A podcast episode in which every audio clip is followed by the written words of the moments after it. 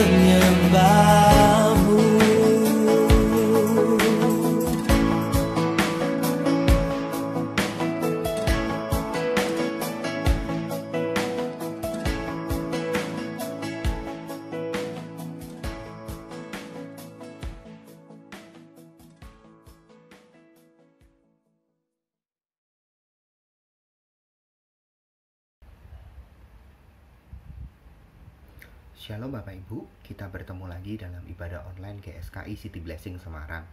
Mari sebelum kita mulai merenungkan sebagian dari firman Tuhan, kita akan berdoa terlebih dahulu. Tuhan Yesus, terima kasih Kau telah berkati kami sepanjang satu minggu yang telah kami lalui. Terima kasih buat penyertaan-Mu dan kami percaya pada saat ini jika sebentar kami akan merenungkan sebagian dari firman-Mu, biarlah Engkau sendiri yang berkata-kata di tengah kami, pakai mulut bibir hambamu, dan biarlah setiap pesanmu tersampaikan dengan jelas ke setiap jemaatmu ya Bapak. Berikan kami hati yang subur, yang siap untuk menerima benih firmanmu, dan jadikan kami pelaku-pelaku firmanmu. Terima kasih Tuhan, dalam nama Tuhan Yesus Kristus kami berdoa dan mengucap syukur. Amin. Firman Tuhan pada hari ini saya beri tema Tuhan yang kami kenal. Bapak Ibu bisa persiapkan Alkitabnya dan kita akan sama-sama membaca di kitab Maleaki pasal yang pertama, ayat yang kedua dan sampai yang ketiga. Saya akan bacakan bagi Bapak Ibu. Perikopnya berbunyi Tuhan mengasihi Israel. Aku mengasihi kamu, firman Tuhan. Tetapi kamu berkata, dengan cara bagaimanakah engkau mengasihi kami? Bukankah Esau itu kakak Yakub? Demikianlah firman Tuhan.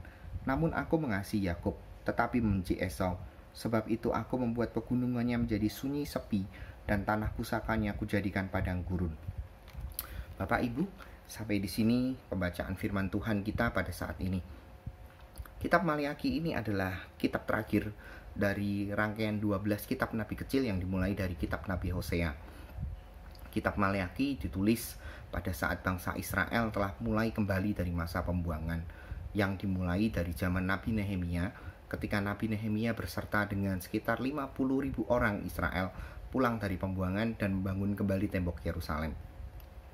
Kitab Maliaki ini ditulis pada saat kondisi bangsa Israel tidak dalam kondisi yang baik kondisi bangsa Israel pada saat itu penuh dengan kejahatan. Bahkan para imam yang ada pada melakukan ketidakadilan, mereka mulai berani untuk mencuri persembahan dari Tuhan dan mereka bergaul dengan para berhala dan juga mengadakan kawin campur.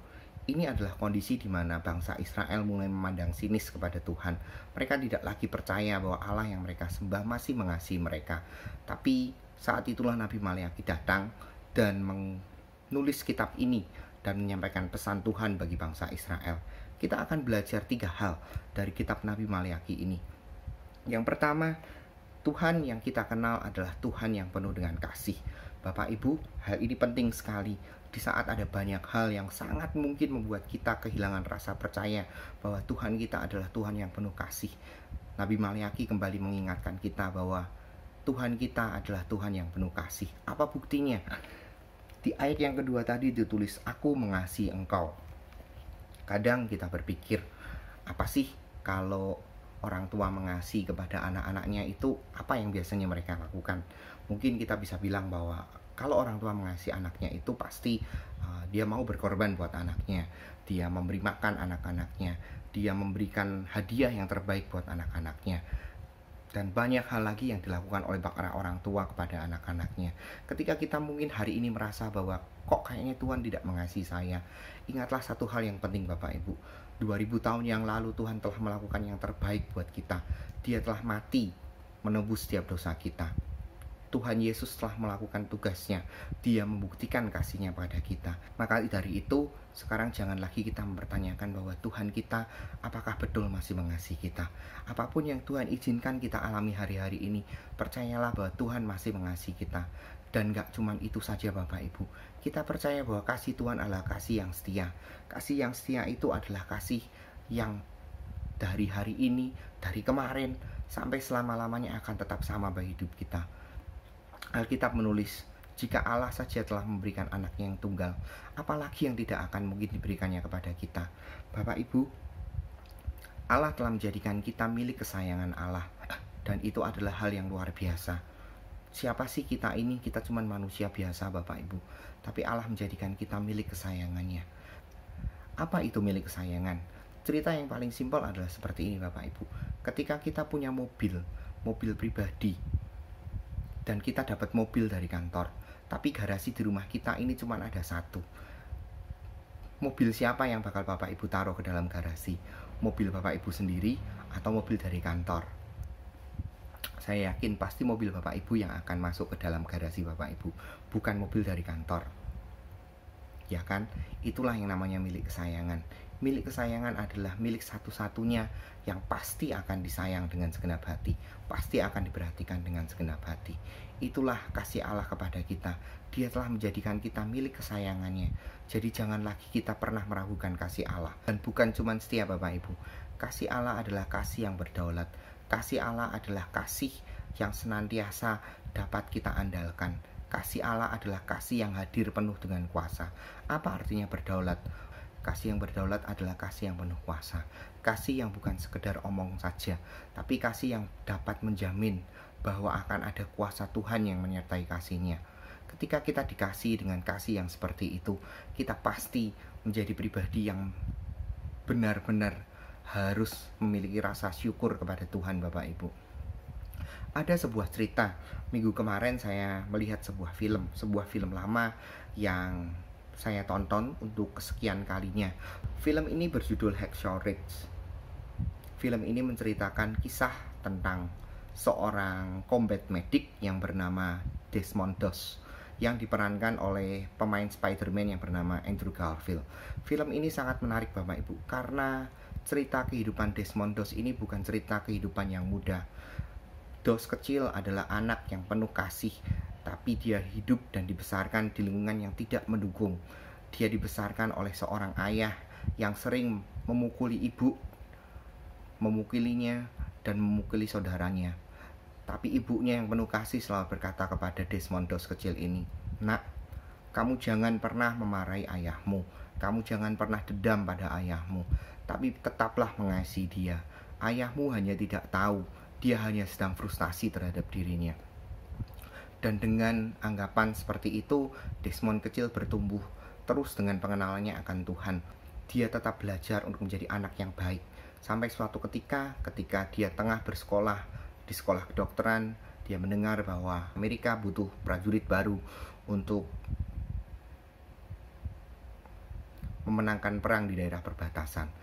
Dan Desmond melamar untuk menjadi seorang perwira bagian combat medic. Perwira yang bertugas untuk menyelamatkan teman-temannya. Karena Desmond adalah seorang anak Tuhan, dia percaya bahwa membunuh itu dilarang oleh Alkitab.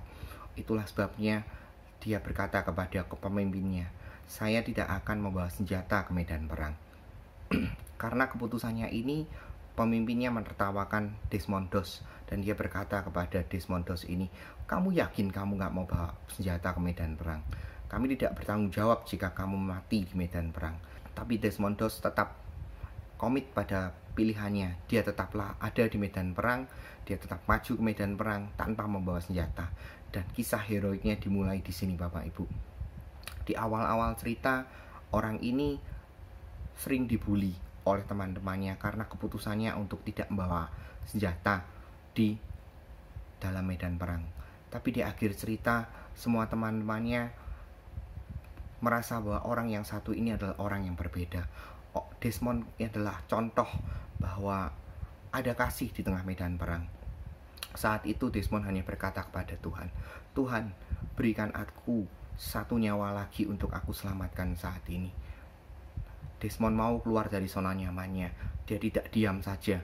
Ketika dia mendengar temannya yang membutuhkan bantuan, dia lari kembali ke medan perang untuk menyelamatkan temannya, membawanya turun dan dia naik ke atas lagi untuk ke medan perang dan kemudian dia membawa temannya lagi untuk segera diobati oleh tim medis yang ada di camp para prajurit Amerika.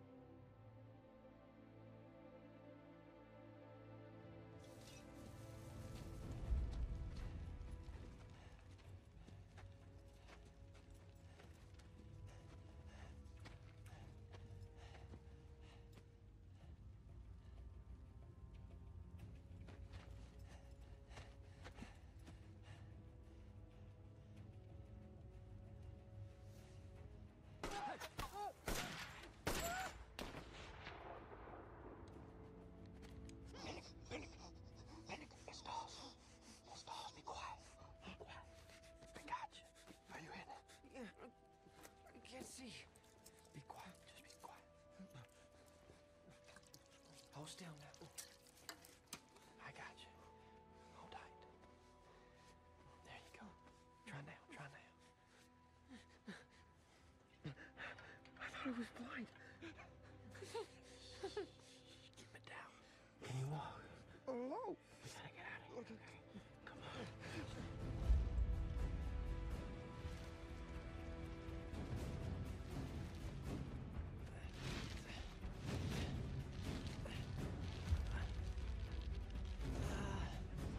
Good. Yeah, we got you.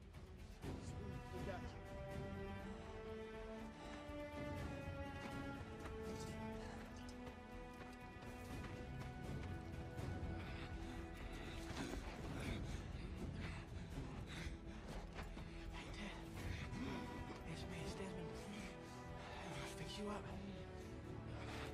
You ready to get out of here? I sure am.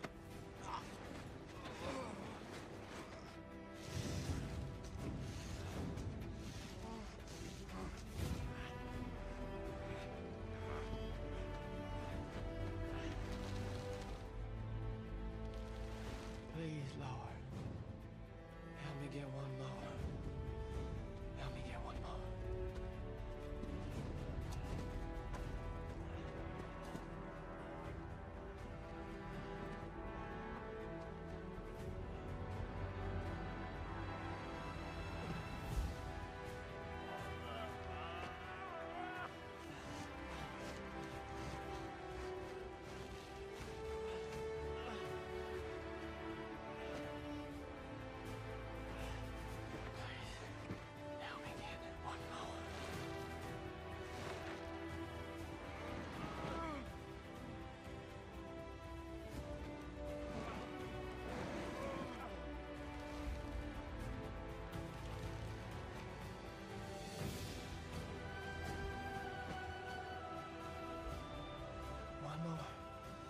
Yeah.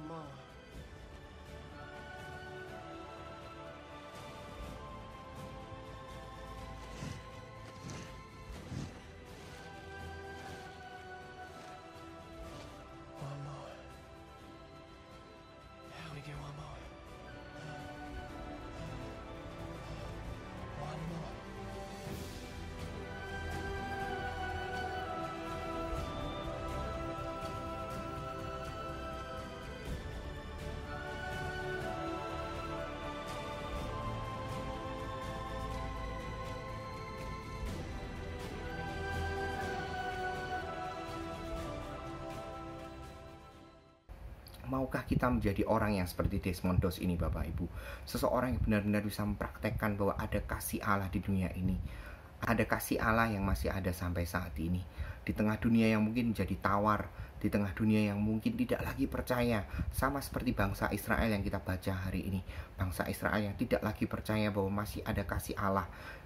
Mereka hanya berkata bahwa itu kan cerita dongeng. Kami tidak pernah mengalaminya karena kami selalu hidup dalam pembuangan masihkah ada kasih Allah bagi kami?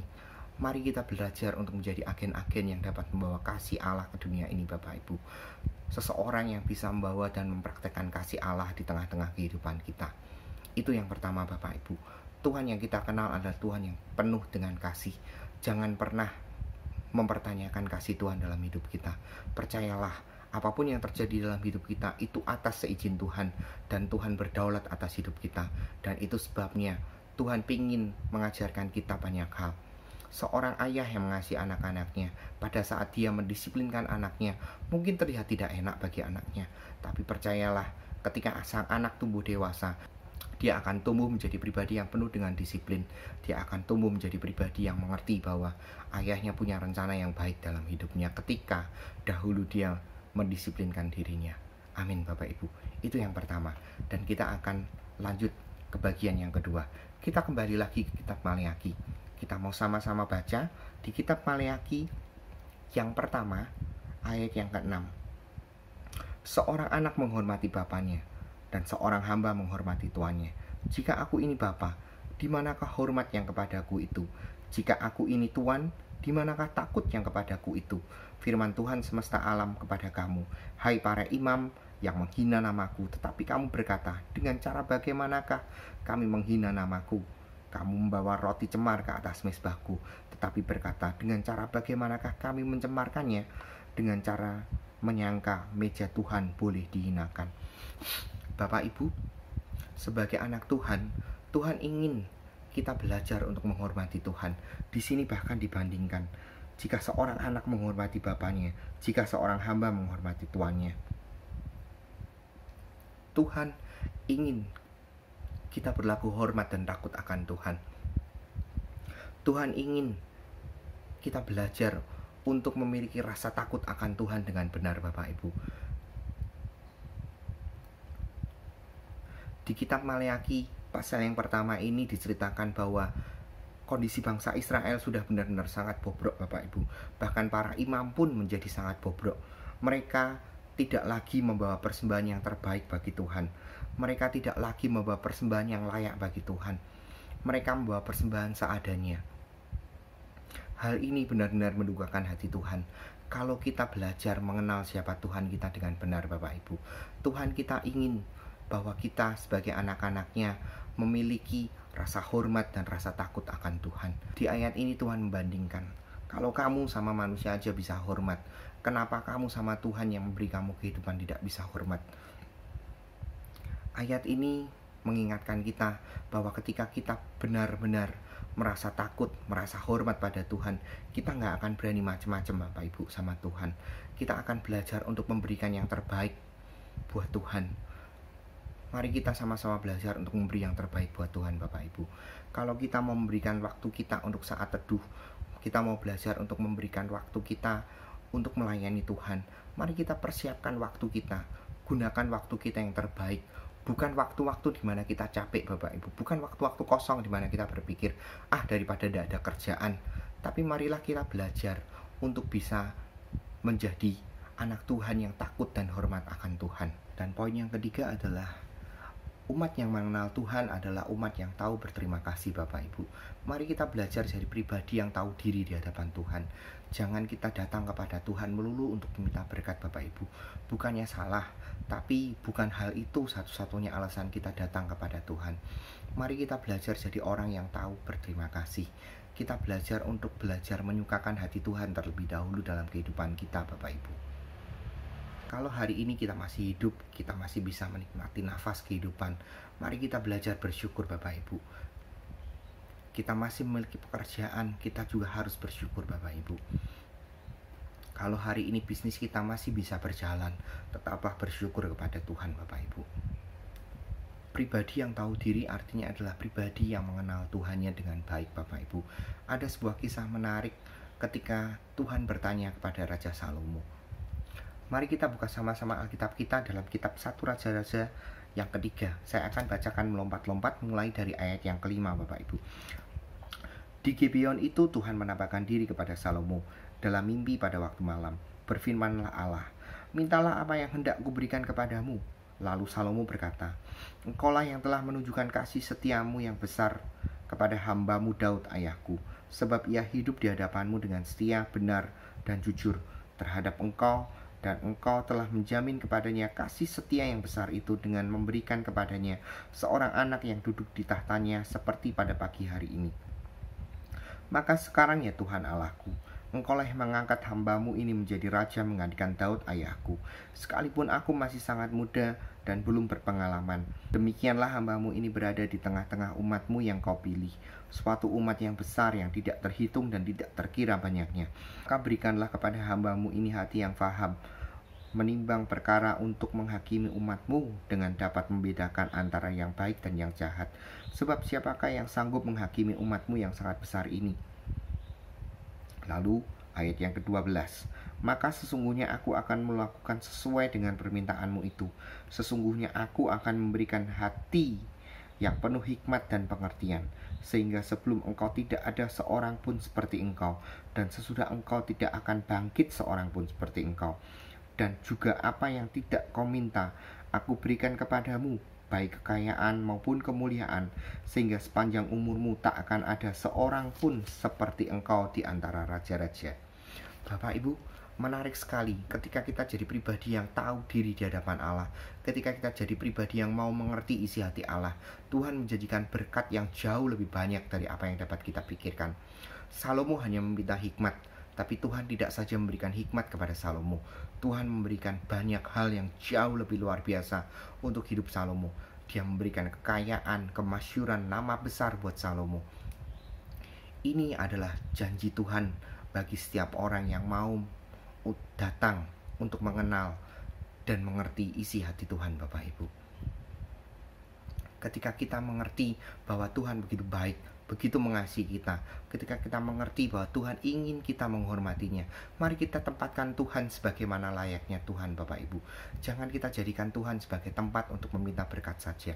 Kita belajar untuk menghormati Tuhan dengan baik Bapak Ibu. Kita belajar untuk memberikan waktu kita yang terbaik buat Tuhan. Kita belajar untuk mengerti bahwa Tuhan punya rencana yang indah dalam setiap kehidupan kita.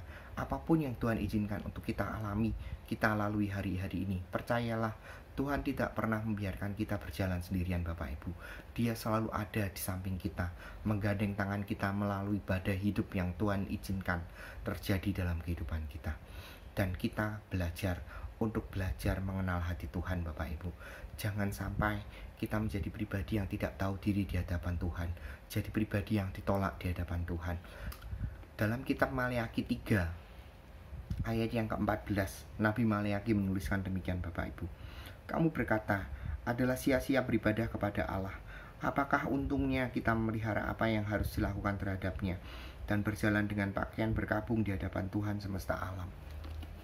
Nabi Maliaki mengingatkan kita untuk supaya kita tidak hitung-hitungan dengan Tuhan Bapak Ibu. Mari kita belajar jadi pribadi yang menyenangkan hati Tuhan, bukan pribadi yang selalu hitung-hitungan dengan Tuhan.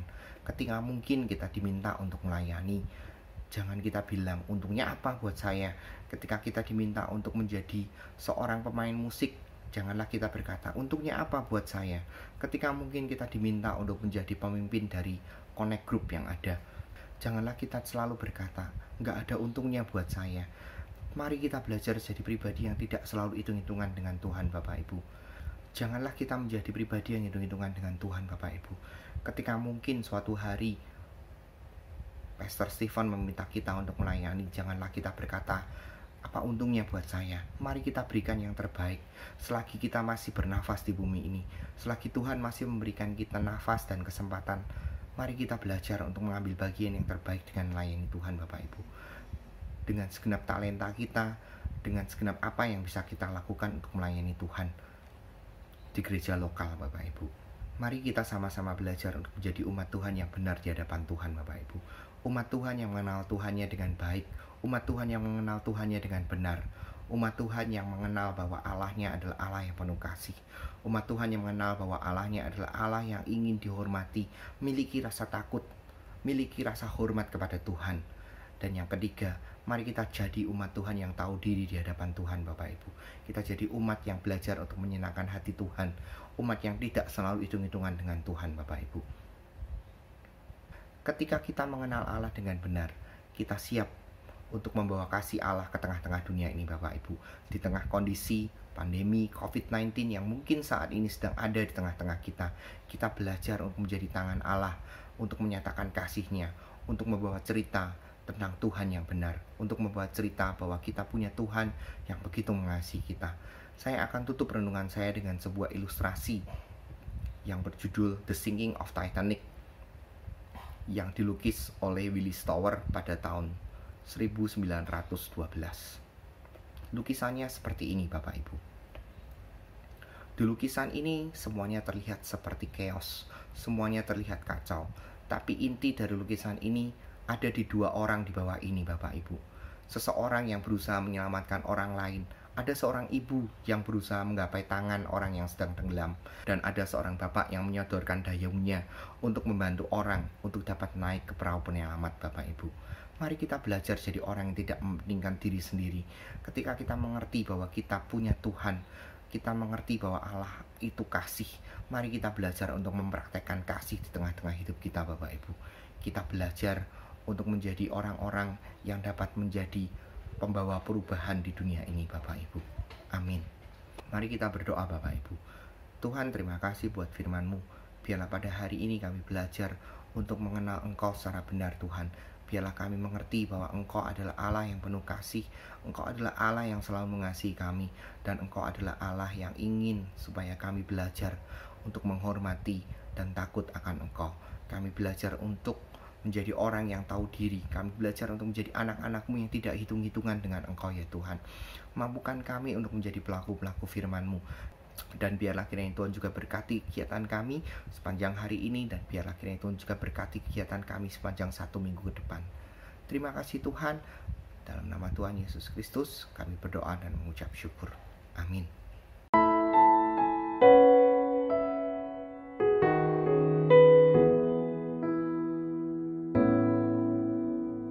Serahkan hidupku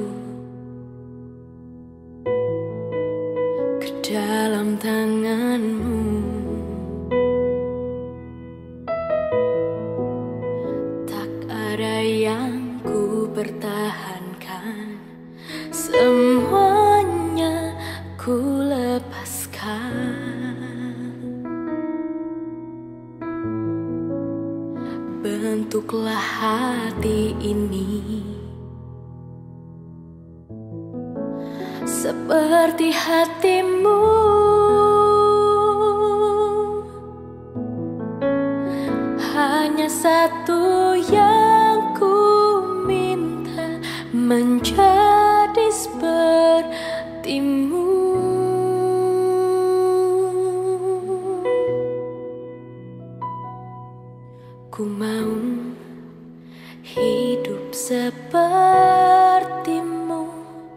Ku mau berkata sepertimu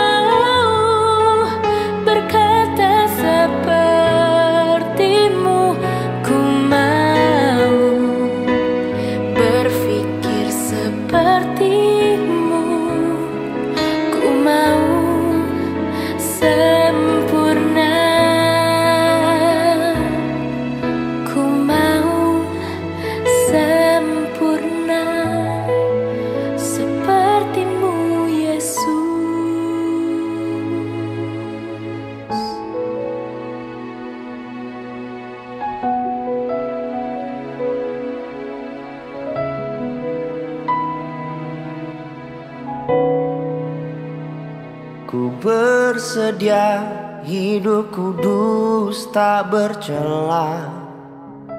Takkan lagi dalam percintaan dunia. Ajarku berpikir seperti dirimu Bawaku Tuhan dalam perjuanganmu. Ku bersedia hidup kudus tak bercela Takkan lagi dalam percintaan dunia. Ajarku berpikir seperti dirimu Bawaku Tuhan dalam perjuanganmu. Bawaku Tuhan dalam perjuanganmu. Bawaku Tuhan dalam perjuanganmu.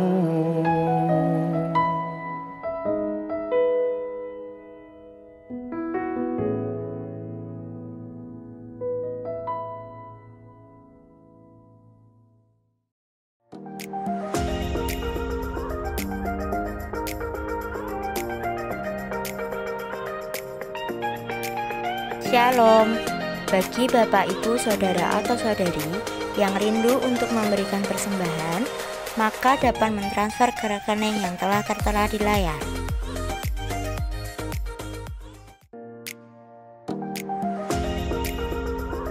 Dan Bagi Bapak Ibu jemaat yang ingin mengembalikan perpuluhan atau janji iman, maka juga dapat mentransfer ke rekening yang telah tertera di layar serta memberikan keterangan perpuluhan ataupun janji iman.